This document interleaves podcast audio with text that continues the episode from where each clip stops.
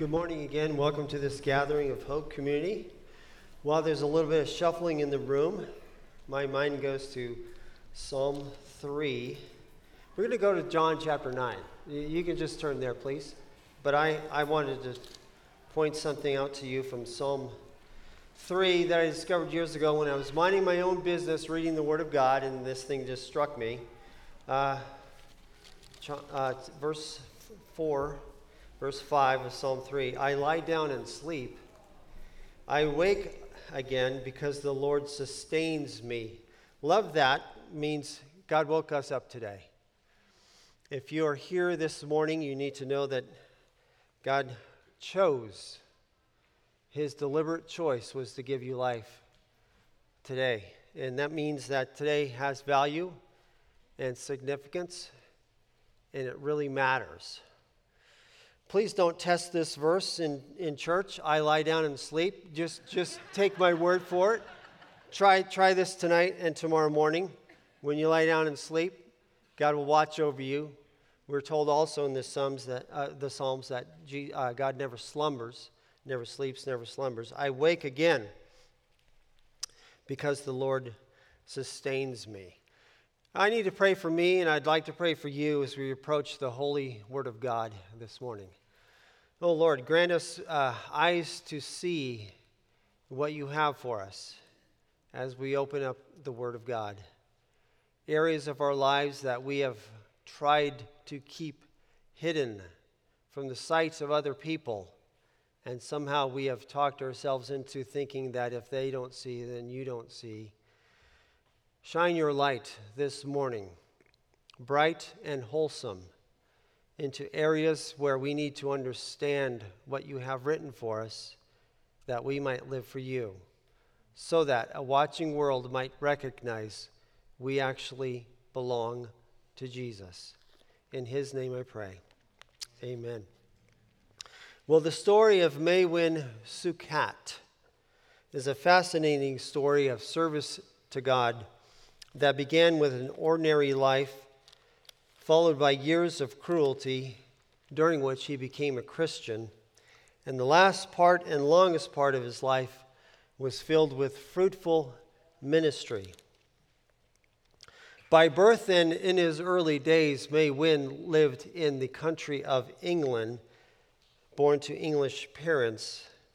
Now, for a frame of reference, this took place in the early to mid 400s AD. At the age of 16, Maewyn was taken prisoner from England to Ireland. Some Irish raiders came to England and attacked his family and took him home and enslaved him. For six years, he was a slave in Ireland, and during that time, he became a Christian. He escaped and made his way back to England, and not long after returning to his homeland of England, he began to realize that God was impressing upon him a life of service and missions to Ireland. He thought he hated those people, and he was being called to return to those people, this time of his own free will. He spent the next 15 years in training and study in the country of France after his ordination as a priest, he was sent to Ireland with a two, twofold mission. One, minister to the Christians in Ireland. Two, convert the unbelievers in Ireland. You probably don't know the name Maewyn Succat. Upon becoming a priest, he took the name Patrick and he lived such a life of service that uh, following his years on earth, he became known as Saint Patrick. Patrick saw his work through the lens of the Great Commission in Matthew 28. As far as we know, he was the first person post New Testament era who thought that the Great Commission applied to him and he would render his life in service to God in fulfillment of a specific verse, the Great Commission, which says to go all to all nations. Now, you might have already uh, arrived at this question. How could it be that travel from England to Ireland would somehow represent the, um, the ends of the earth, as Patrick would put it? Well, there were plenty of barbarians in Ireland, Patrick reasoned, and these folks are outside the Roman, the reach of Roman law.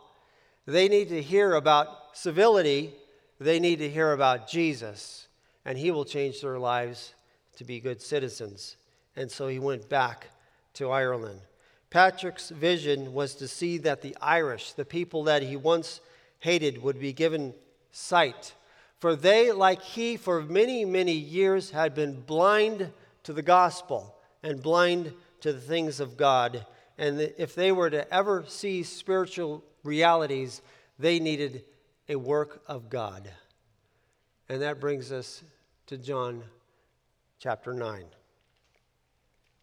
My aim this morning is to show you from John chapter 9 that people who are spiritually blind need the Savior in order to see and to understand spiritual truth. Toward that end, I'll be pointing out three perspectives that I find in John chapter 9. And since the uh, well, at least the initial part is very direct in dealing with suffering. We'll start there. A, per- a perspective on suffering. And then there's a, an extended conversation that involves Jesus Christ and someone that he healed from blindness. And there'll be a perspective on the Son of God. And finally, we'll close with a perspective on spiritual blindness. So let's look first to suffering. John chapter 9, first three verses. As Jesus went along, he saw a man blind from birth. His disciples asked him, Rabbi, who sinned, this man or his parents, that he was born blind? Neither this man nor his parents sinned, said Jesus, but this has happened so that he, the works of God might be displayed in his life. And we'll stop there for now. Love that Jesus said very directly, very concisely, Neither this man nor his parents sinned. In other words, there is no sin involved in the birth of the disabled. To be affected by disability is a normal condition in a fallen world. These, um, there were people in the ancient world, and evidently there still are some people in our modern world who believe that disability was evidence of being cursed by God. At the end of a very long conversation, and I'm just going to say a sentence to catch you up. This is Jesus talking to Pharisees who had a hard time accepting the fact that somebody who had been born blind was healed by Jesus. So they will say this directly to Jesus Christ. So this is the, the um, opposition speaking to Jesus. You, uh, excuse me, uh, speaking to the man who had been healed of blindness. To this they replied, you were steeped in sin at birth. How dare you lecture us? And they threw him out, meaning they threw him out of the synagogue. You might have a translation that says, You were born entirely in sin. How did they come to that conclusion? Well, from their perspective, duh, he was born blind. God is against him. He was born entirely in sin. Now, that, has, that thinking has made its way into the modern culture Probably not so much in the West, but in other countries, other nations. It is uh, sometimes believed in places that if you were born with disability, you have been cursed by God. There must be something wrong with you. Remember, the truest thing about you is not what you think or feel or say about yourself. It's not what other people think or feel or say to you. The truest thing about you is what the Word of God says about you. You are not cursed by God if you are born with a disability or if you acquired a disability at some point in your life. You are not cursed by God. In a fallen world, we should expect to see evidence of the fallenness of our world, and sometimes, unfortunately, that means disability occurs. Well, when does that get eradicated? At the very end of time. If it's easy for you to turn there, I'll be back to John chapter 9 shortly, but I'm going to the last book of the Bible, book of Revelation, chapter 21. Love this because it speaks of our final destination. Book of Revelation, chapter 21, starting with verse 1. This is so important for us to get a, a handle on. And then I saw this is the Apostle John who gets a peek into uh, the activities on earth and, and, and toward the end of time. So John says this Then I saw a new heaven and a new earth, for the first heaven and the first earth had passed away, and there was no longer any sea. So that tells us right away that there's a new heaven and a new earth. Our final destination is not heaven right now as we know it.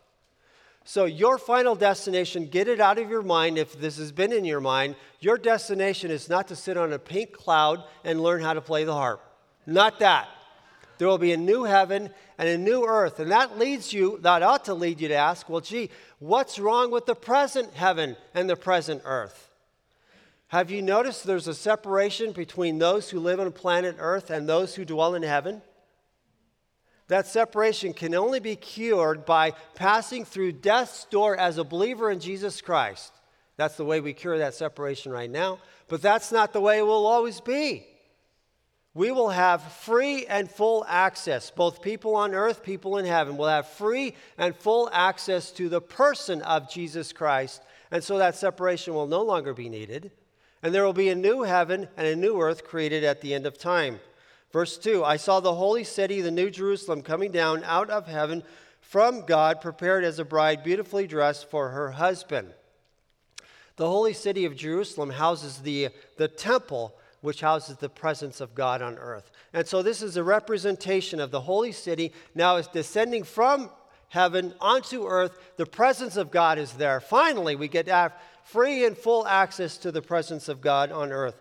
Watch how this comes down in verse 3. I heard a loud voice from the throne, which we know belongs in heaven. It's in verse uh, chapter uh, 4 of Revelation. I heard a loud voice from the throne saying, now the dwelling of God is with people, and he will live with them. They will be his people, and God himself will be with them and be their God. Now, watch what happens in the restoration of all things recorded in Revelation chapter 21, verse 4. He will wipe every tear from their eyes. There will be no more death or mourning. That's not mourning, the start of a new day. That's mourning M O U R N I N G, grieving. No more grieving in this new heaven, new earth. Why? There will be no more death or mourning or crying or pain, for the old order of things has passed away. Hallelujah and thanks be to God. Our final destination as followers of Jesus Christ is that we will be in a place where our bodies will not decay, they will not be subject to disease, and we will never die. Death, decay, disease are taken care of through Jesus Christ, and they will be realized for us as believers in Christ at the end of time. And this will be to God's glory that death, decay, and disease are removed. It will also be to God's glory that it will be put on display in eternity that he can actually create a world with people in it who will live according to his desires. God created a world with people already, and something went wrong. What went wrong? People. And so that's not going to be the final record of God's creative work with people. God will create a new heaven and a new earth, and people will do his bidding. They will give glory to God. They will love God. They will worship God. And some might ask, well, why didn't God do this the first time? Because the, a, um, the suffering of a fallen world necessitates the person and the work of a Savior from that fallen world. God's highest glory is the person and work of Jesus Christ. Jesus entered the experience of humanity and he suffered with us for a season so that he could deliver us from our own suffering and our own sin. Well, it is evident that the reach of God's sovereign claim on, claim on humanity includes physical suffering, and that means human suffering is not without purpose. Just because it's hard and heavy does not mean that God cannot bless you in your circumstance and your situations. So, two takeaways from this very brief section of Scripture in John, the first three verses. One, suffering is not always the result of sin. And two, suffering can be used to reveal the glory of God. Okay, so people who are spiritually blind need the Savior. we are we're just beginning to enter into this experience of a fallen world where sometimes there's physical sight and sometimes physical sight doesn't work. Now let's look at a perspective on the Son of God that's brought out in very good detail, starting with verse 6. So he's he encounters this man who's born unable to see, and then it says, Having said this, Jesus spit on the ground, made some mud with the saliva, put it on the man's eyes. Go, he told them, wash in the pool of Siloam. This word means sent. So the man went and washed and came home seeing. Okay, you don't have to raise your hands, but how many right now are kind of grossed out by what we just read? Oh my, I am I'm like uh, Mr. Hand Sanitizer. Uh, COVID was a blessing because now there's hand sanitizing stations everywhere, and I no longer have to carry them. First thing I look at when I walk into a church or a restaurant or something, hey, get me some more of that stuff. Wow. In fact, here, you, you take some of it as well and put it on the menu and on the table. This is tremendous. I don't like reading this thing. He spit on the ground and he made some. What?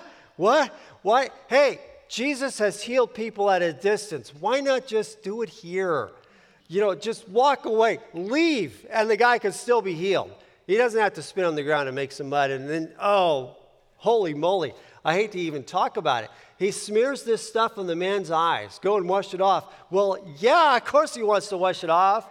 Go to this place, wash it off, and then you'll be able to see. Wow. Used to struggle on this, and then I just simply read the chapter.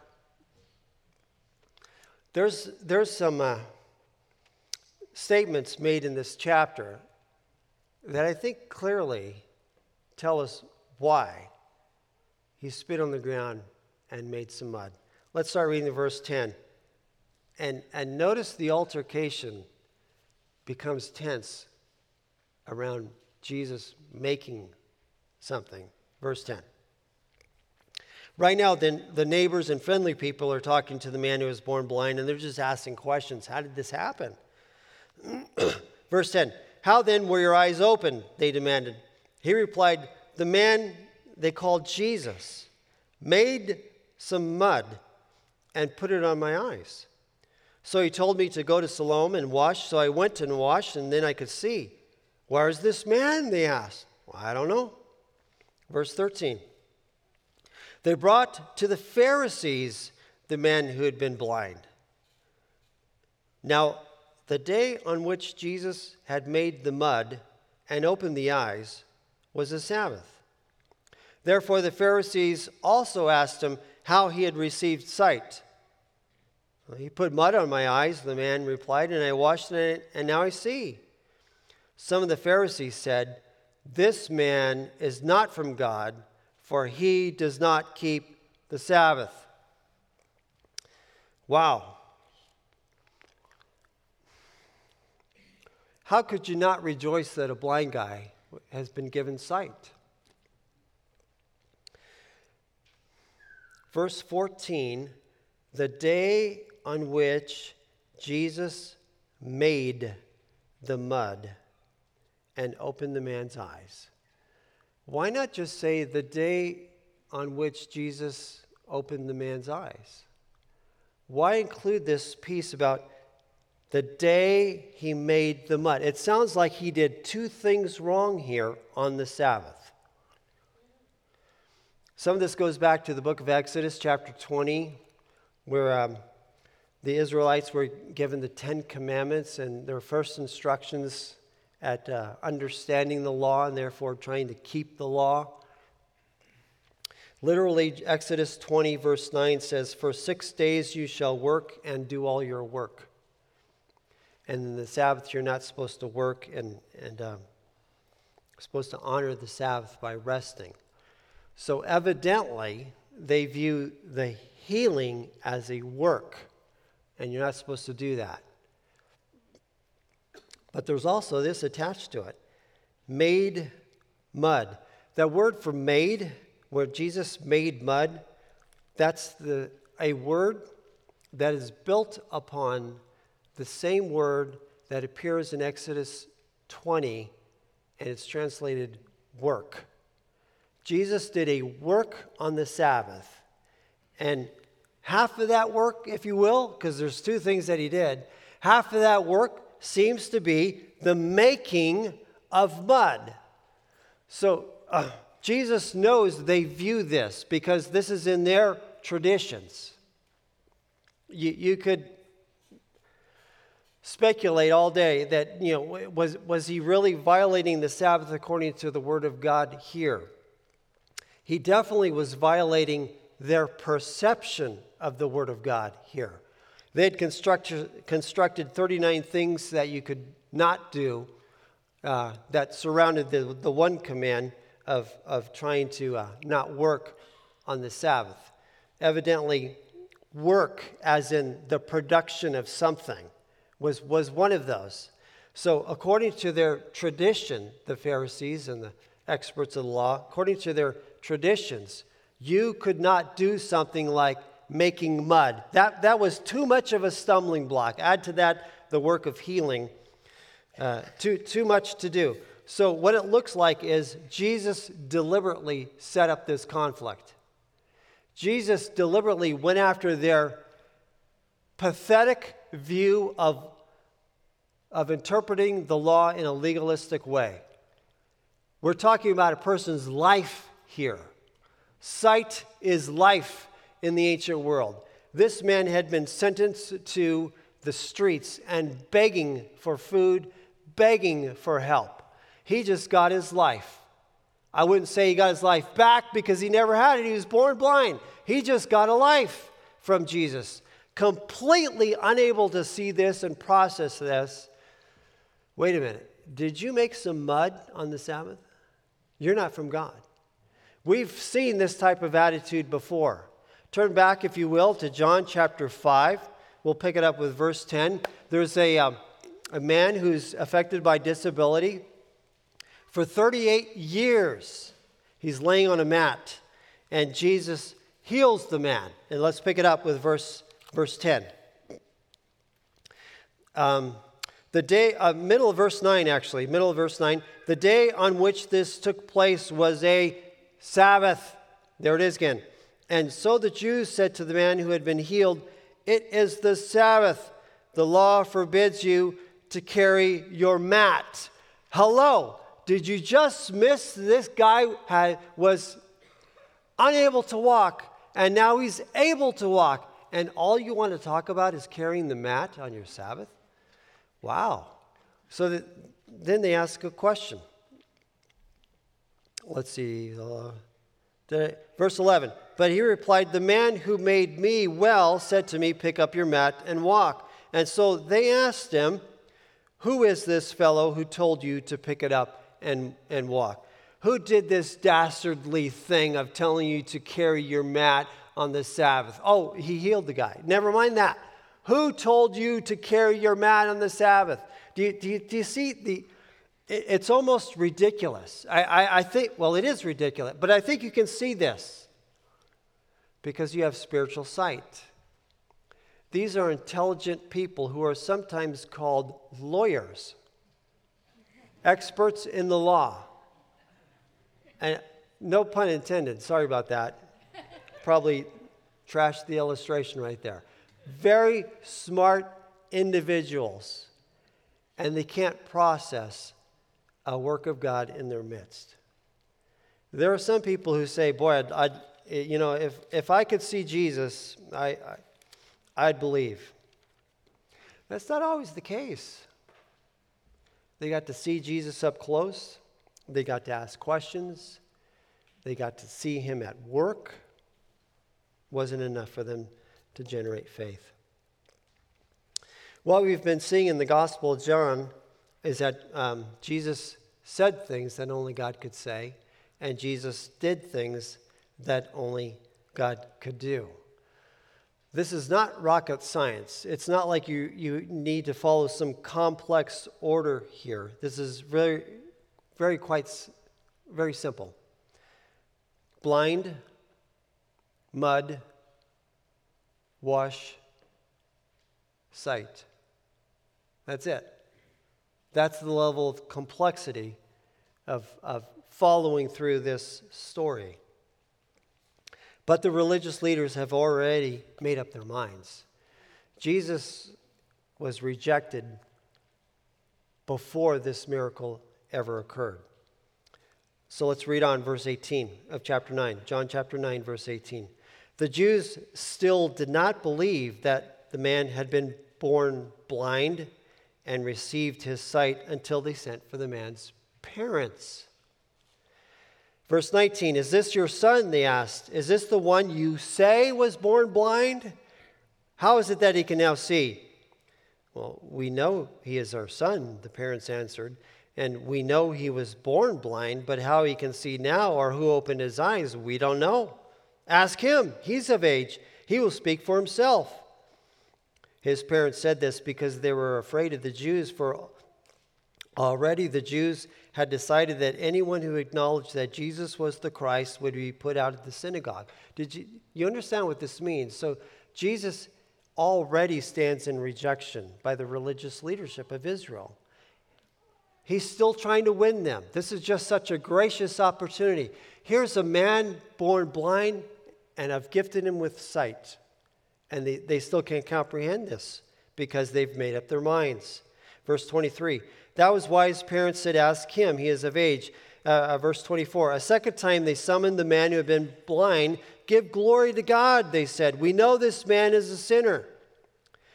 He replied, Whether he's a sinner or not, I don't know. One thing I know I was blind, but now I see.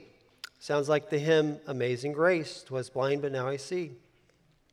Verse 26, and then they asked him, What did he do to you? How did he open your eyes? I've already told you, and you didn't listen. Why, why do you want to hear it again? Do you want to become his disciples? Verse 28 Then they hurled insults at him, and they said, You are this fellow's disciples. We are disciples of Moses. We know that God spoke to Moses, but as for this fellow, we don't even know where he comes from. See, the religious leaders are stuck. The miracle is undeniable, but they can't acknowledge the miracle because they don't want to say that Jesus is the Son of God. When you are spiritually blind, you are really blind.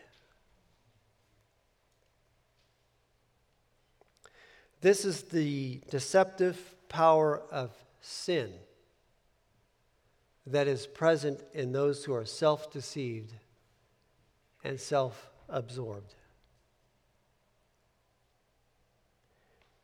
We know that the Gospels give many more examples of Jesus healing. You might not know that um,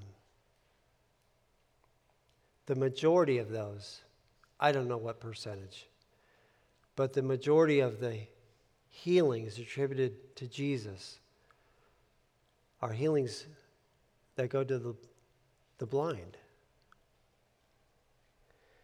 In the Old Testament, the giving of sight to the blind is something that only God can do. We're told in Exodus chapter 4 that God created the eyes. He gives people sight in the first place. We're told in Psalm chapter 46 the Lord opens the eyes of the blind.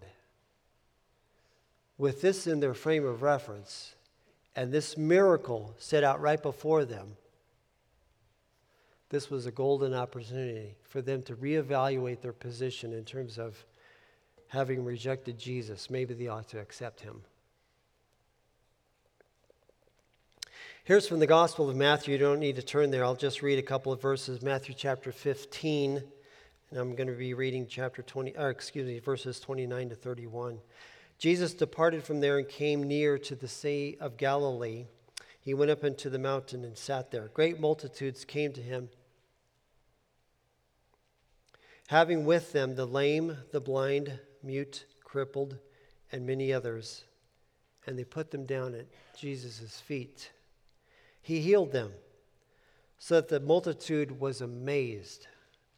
When they saw the mute speaking, the crippled healed, the lame walking, and the blind seeing.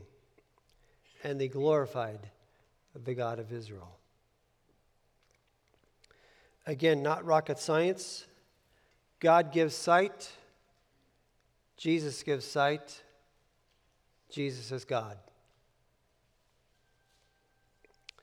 They could have stretched out further and concluded that Jesus is the Son of God sent to Israel to be her Messiah and sent to the world to be a, its Savior. But they don't make those connections because they are spiritually blind. Okay, finally, a perspective on spiritual blindness, and that, that uh, takes us to verse 35. Let's read this, the last section of the Gospel of John, starting with verse 35. Jesus heard that they'd thrown him out, thrown him out of the synagogue. And when he found him, he said, Do you believe in the Son of Man? Who is he, sir? The man asked. Tell me, so that I may believe in him. Jesus said, You have now seen him. What an amazing thing to be born blind, and the first thing, the first person you see, Jesus. Wow. Um, Jesus said, You have now seen him. In fact, he is the one speaking with you. Then the man said, Lord, I believe. He worshiped him. Verse 39 For judgment I have come into this world, so that the blind will see, and those who see will become blind. Wow. Well, we'll have to take a note of that one. Verse 40 Some Pharisees who were with him heard him say this and asked, What, are, are, are we blind too? Jesus said, If you were blind, you would not be guilty of sin, but now that you claim you can see, your, blind, your, uh, your guilt remains. Well, as I read through this section, this last section, I found myself asking, why did Jesus find this man and have this private conversation? Perhaps to affirm his faith. The man was banned from the synagogue. I mean, maybe there was a little bit of a, hey, you go, dude, right on.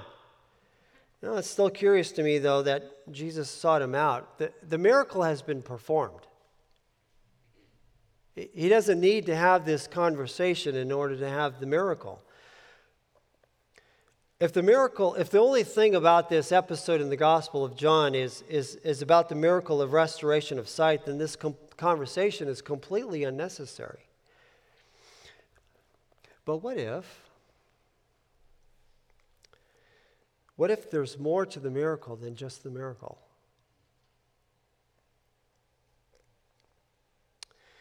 I'm going to read verse 35 again, but let me give you this reminder before I read that. Biblical faith has as its object the person of Jesus Christ. It's not a vague general belief in a God somewhere, somehow. Verse 35. Jesus heard that they had thrown him out, and when he found him, he said, Do you believe in the Son of Man? Boy, that's very specific. It, um, when we read verse 38, um, Lord, I do believe. I, I, I take it that's not a, a, vague general belief, but a specific belief in Jesus as the Son of Man, Jesus as the one who has been sent by God. Jesus is asking him, Do you trust me? Do you trust the Son of Man? Do you trust the person that God has sent into this world? Do you trust me as Savior? In general, the phrase Son of Man goes back to the book of uh, Old Testament book of Daniel. It's a it's a divine title. But in the context of the Gospel of John, son of, the Son of God comes down to earth. Something that we recall at Christmas time. Our great hope is in the person of Jesus Christ. He is the one we have waited for. The Son of Man has arrived.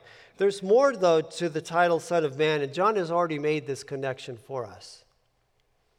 Turn back uh, just a bit, John chapter 5, verse 27. Still coming back to uh, John 9 again, but John chapter 5, verse 27. Watch the connection that John has already made for us between judgment and Son of Man. Verse 27, Jesus speaking, and he has given him, God has given me, he, you could say, and he has given him authority to judge because he is the Son of Man. Okay, now I'm going to read again, verse, first part of verse 39 of, of uh, John chapter 9.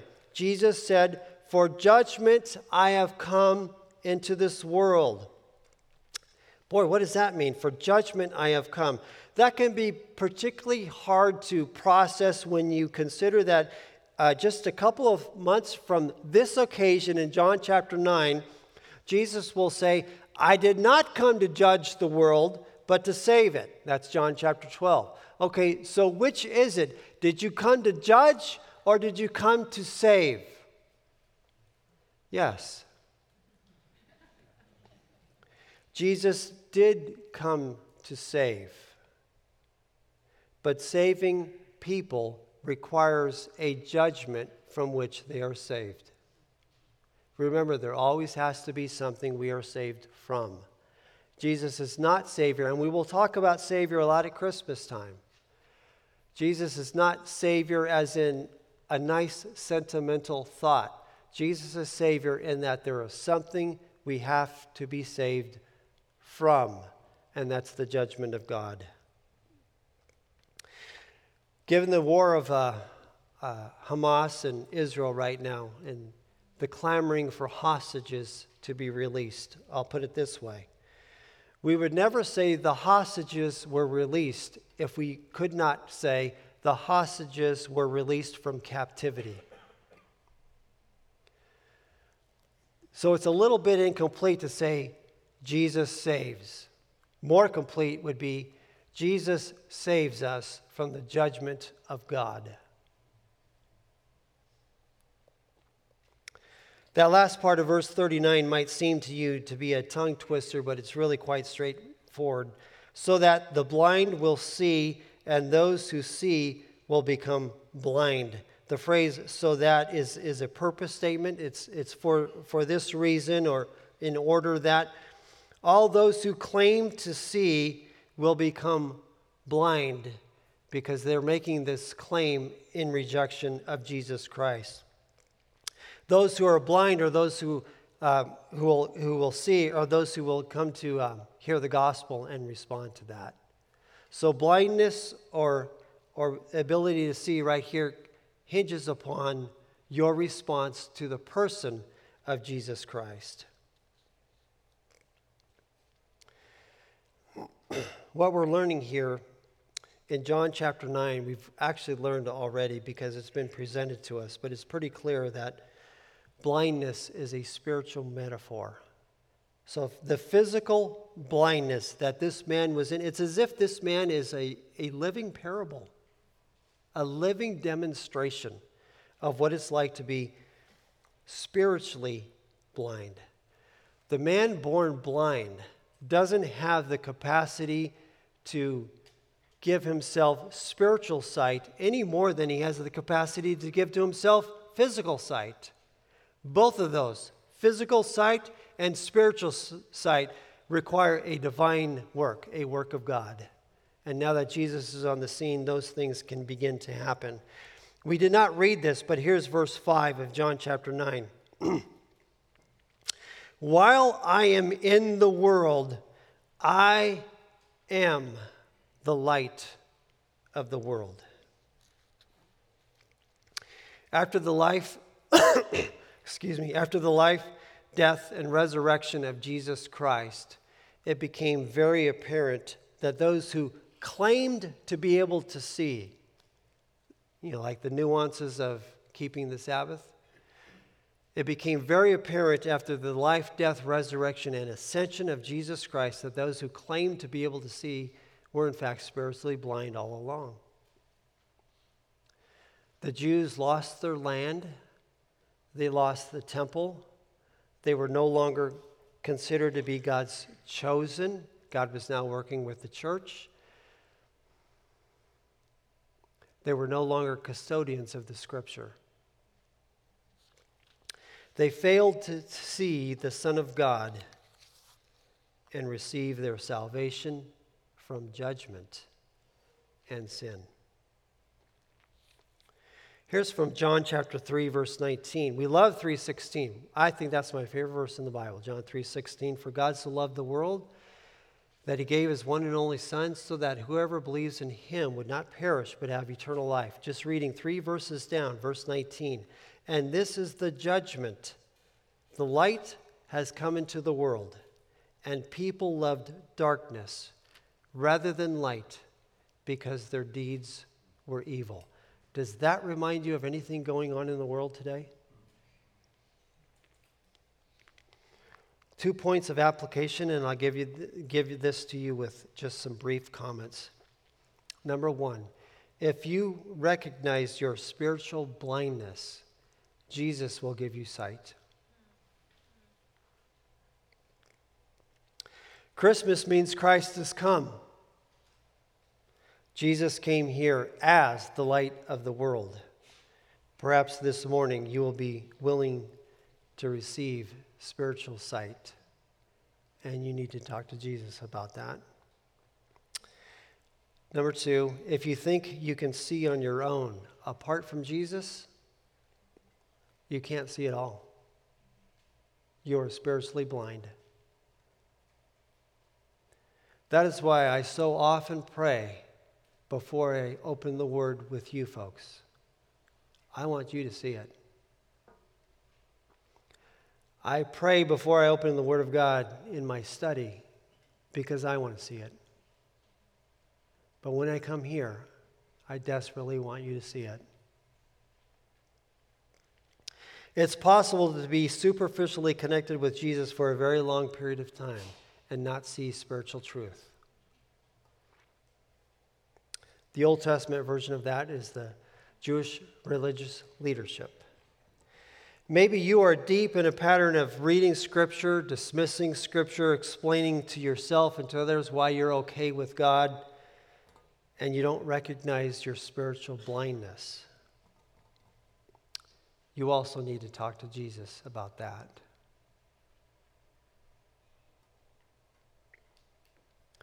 Well, we've said a lot because I think John chapter 9 says quite a bit to us this morning.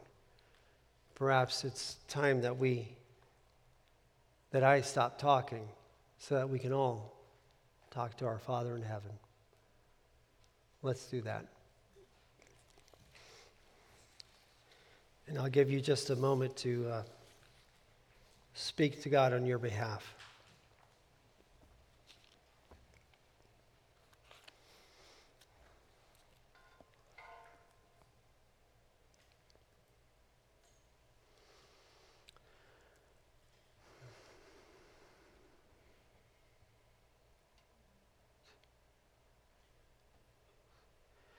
Our Father in heaven, you are great and gracious and glorious. You and you alone are the giver of spiritual sight. Forgive us for those moments when we have put too much reliance upon ourselves. Too much me and not enough you too much of our work and not enough of praying for your work. Help us to be people who are immersed in your word of in, in your word, but also humbly immersed. Shine your light, Lord Jesus Christ, into those dark recesses of our hearts where we continue to hang on to things that are comfortable, pleasing to us, or just plain habitual. And we don't want to let go. We're keeping these things hidden from people, but we know you see them. At least today, we're be- beginning to figure that out. I pray that you'd shine your light into those dark places so that we have to deal with it.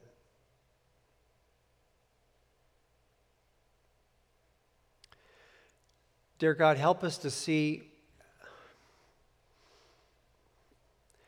people who are outside of Christ as walking in darkness. And that we would have compassion and be moved to do something, be it prayer or sending others or going ourselves. That we would no longer think, well, that's their choice. But we would begin to realize there's deception there. And somebody, somebody needs to tell them. Thank you, God, for the clarity of John chapter 9. We just can't read this and walk away unchanged. Please accomplish your good work in our hearts this morning. In Jesus' name, amen. amen.